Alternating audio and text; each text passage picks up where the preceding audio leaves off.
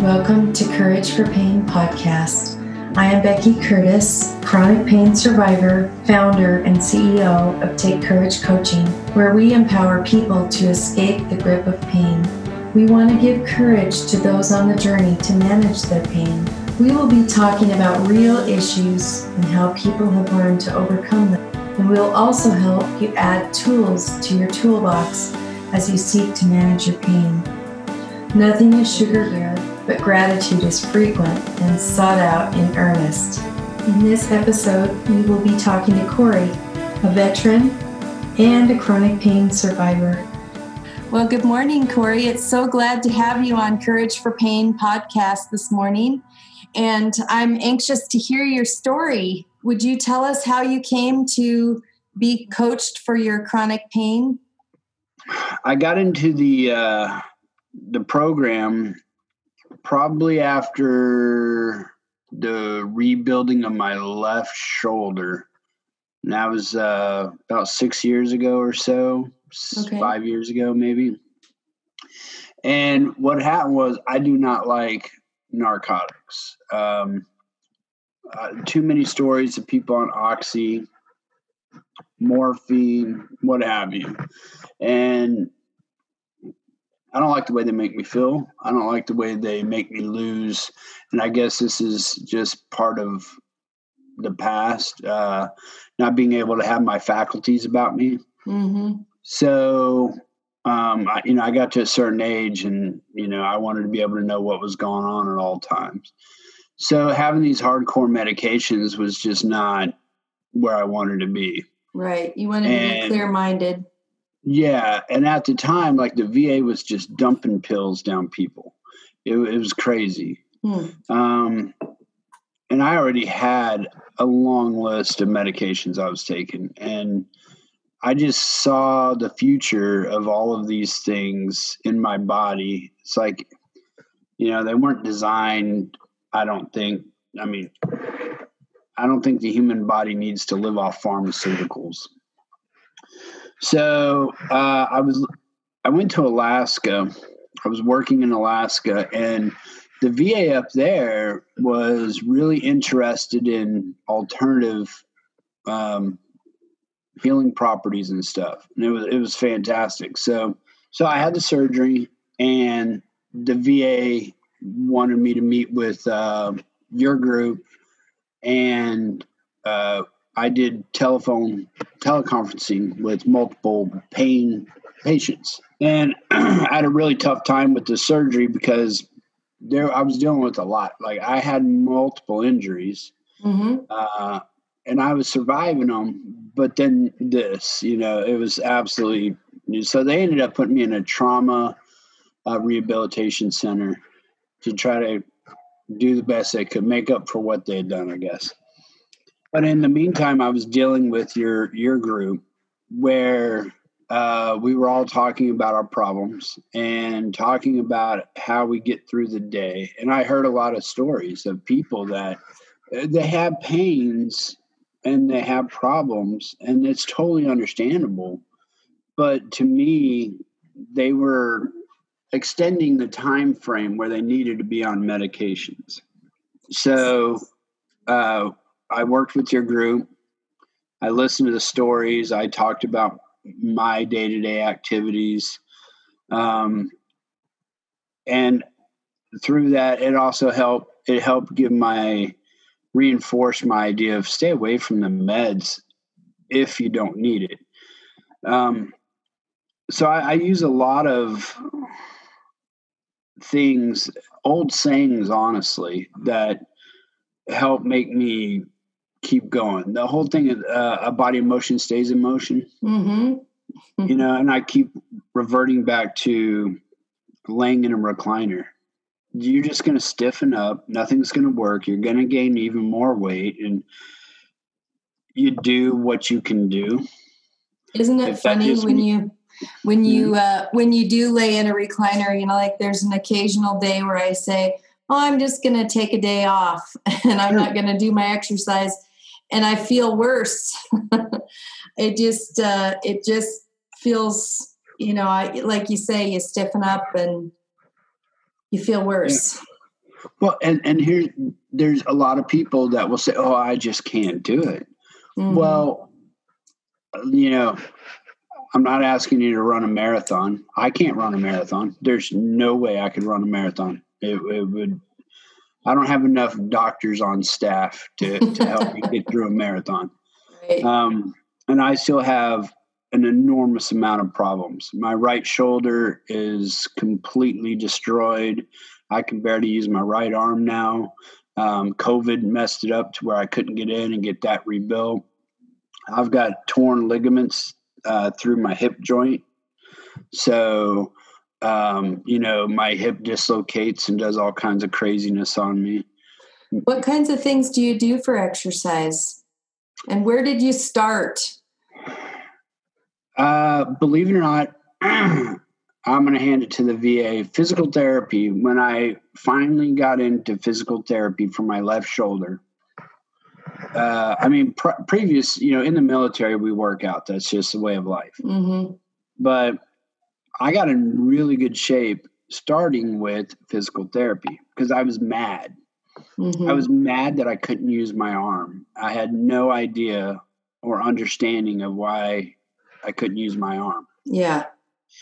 So, and it was small. I mean, it was, and that's where everything I do um, anymore, if there's a problem, if you have to start small, start small. Mm-hmm. Don't rush it. Any movement you do is helpful. I could so do 90 I, seconds on the elliptical when I started. 90 seconds. yeah. And now know, I can hike up mountains. that's I can't wait to get back to that But you know, I started wall climbs and making circles with my arm. Mm-hmm. That's literally where it started.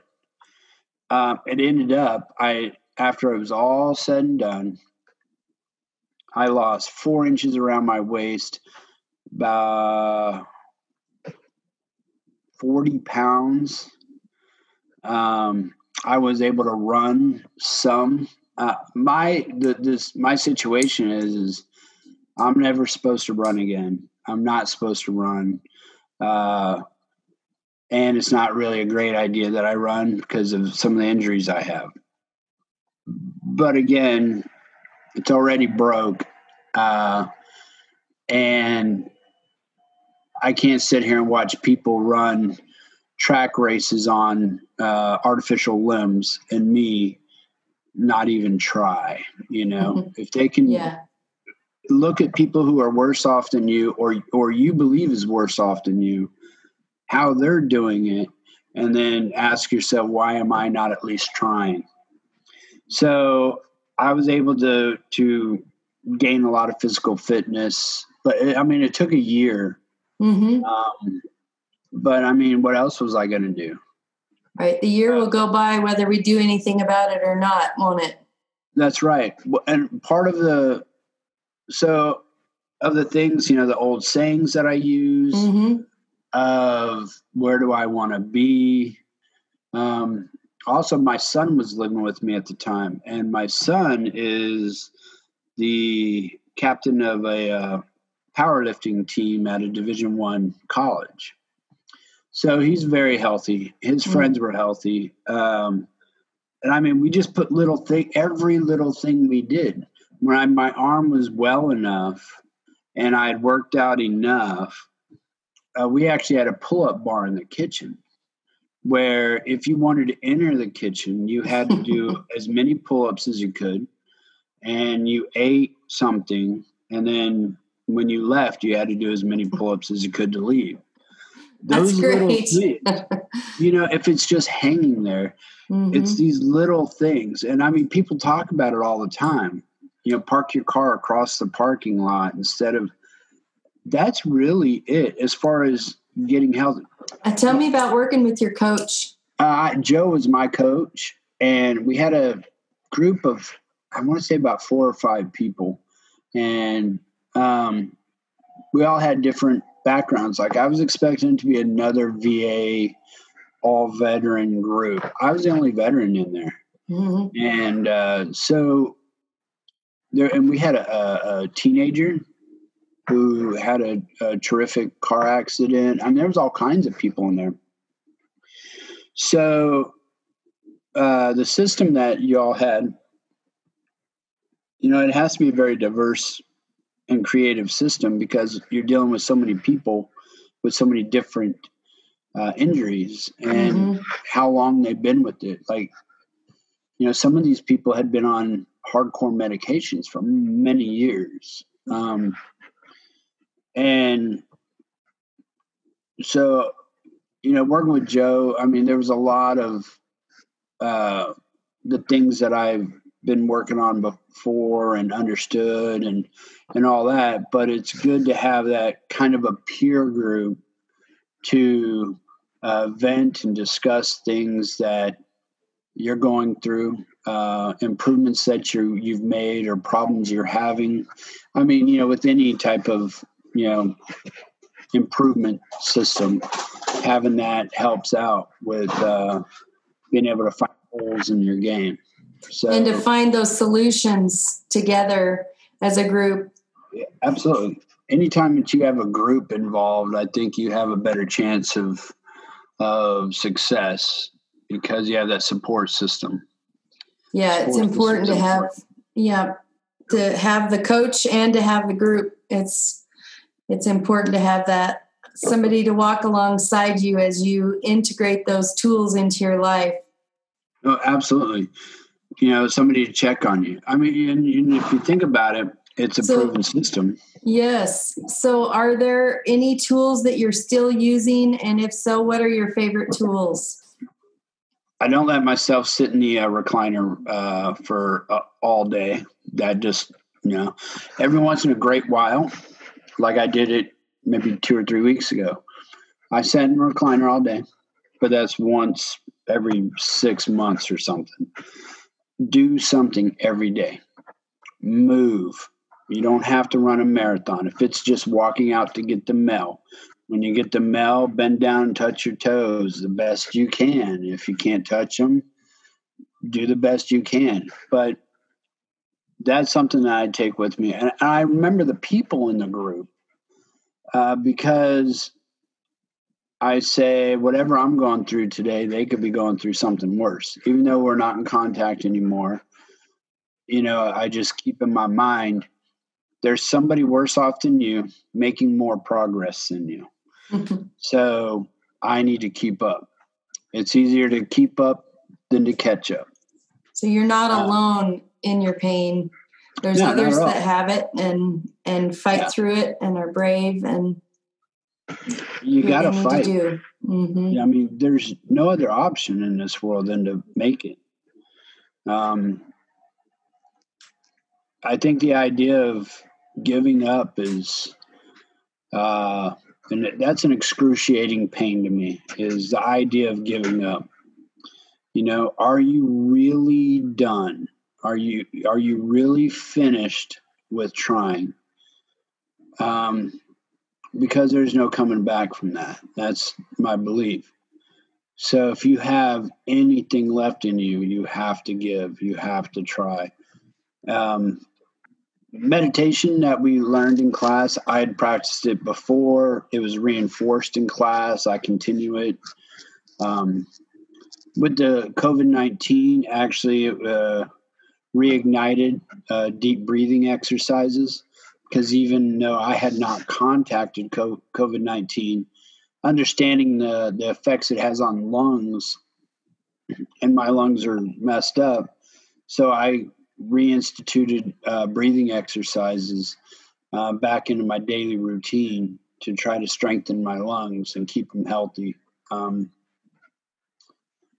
um, setting goals from our group I mean, even if my wife has a little whiteboard next to the refrigerator and it's corny as can be, but it's these little corny things that have made us succeed.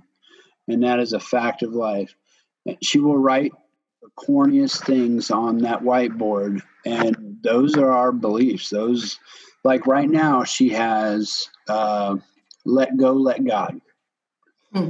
And you know, that's just saying sometimes you just got to have faith. Yeah. You know, what you're doing is going to work. Just keep pushing, have faith. So I will say I could probably write a book of all the corny sayings that are making making it okay.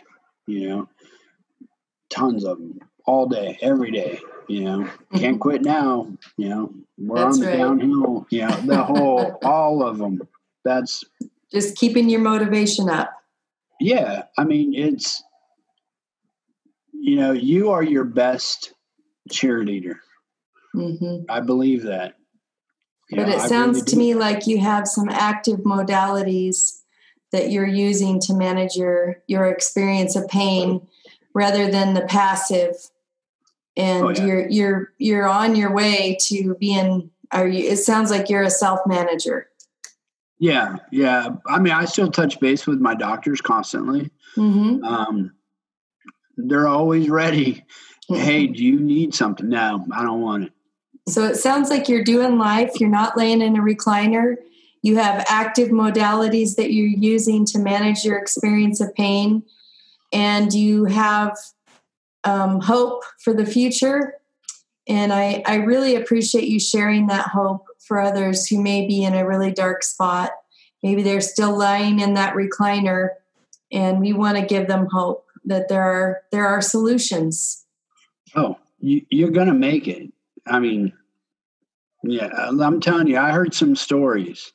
I met some people that if they didn't give up, then we shouldn't be giving up, you know? I mean, when you meet somebody who's lost all their limbs or has been burned on the majority of their body, some horrific things, then we have no reason to give up. Yes, no and right one thing I have um, discovered is that pain isn't a competition either, you know, so we all have to find the tools that work for us and oh, yeah. use those tools in our life um, and and just live a good happy life where we are and that's what that what that's what works for people who who really find solutions for their pain is you know to just it isn't a competition Oh no, not at all. Look, some days I still use a cane. Uh, some days I can't do anything. Um, you know, I just don't make that the habit. Mm-hmm. So, you know, keep pushing, keep working. You know, right. Every step you take is a step forward. I like that. That's yeah. a good place to end. Every step step you take is a step forward. Yes, well, Corey, thank you so much. It was really nice to talk with you, and thank you for sharing your hope with others. Hey, no problem. Take care. You too. Please don't use anything you hear on this podcast as a substitute for medical advice. Always check with your healthcare provider if you have medical questions. I really look forward to talking to you next time, Courageous Survivors, where we will hear another story of hope